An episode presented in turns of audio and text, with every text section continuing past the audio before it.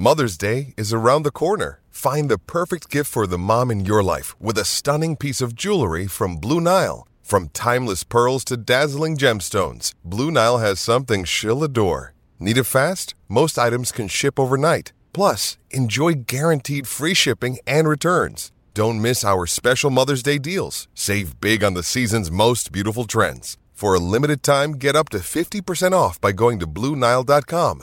That's BlueNile.com. Buetts top three. Okay, Steve O. Again, I'm going to go abroad here, and I have gone with, and I don't know whether you know about this, Yankees pitcher Domingo Germán holds the 24th perfect game in Major League Baseball history. So he has got uh, no hits, no runs. Boom. First time since 2012. And did you hear the noise in the background? It Yeah. sounds like Guru was all over He this. He knew this. He knew, and uh, I like the fact that he was all over it anyway. Oh, But on one of those 20 monitors that he's got yes, in, exactly. the, in the dungeon. But it's uh, yeah, 24th perfect game in uh, Major League Baseball history. A great achievement for Domingo Germán. Well done to him. Uh, number two goes to my man Steve Smith.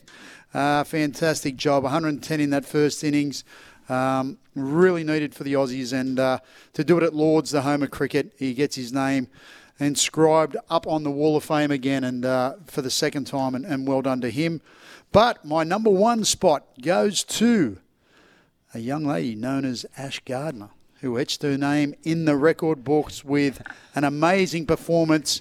She took eight wickets in the second innings, uh, in addition to the four wickets she took in the first innings to give Australia uh, the victory in their Ashes test against England.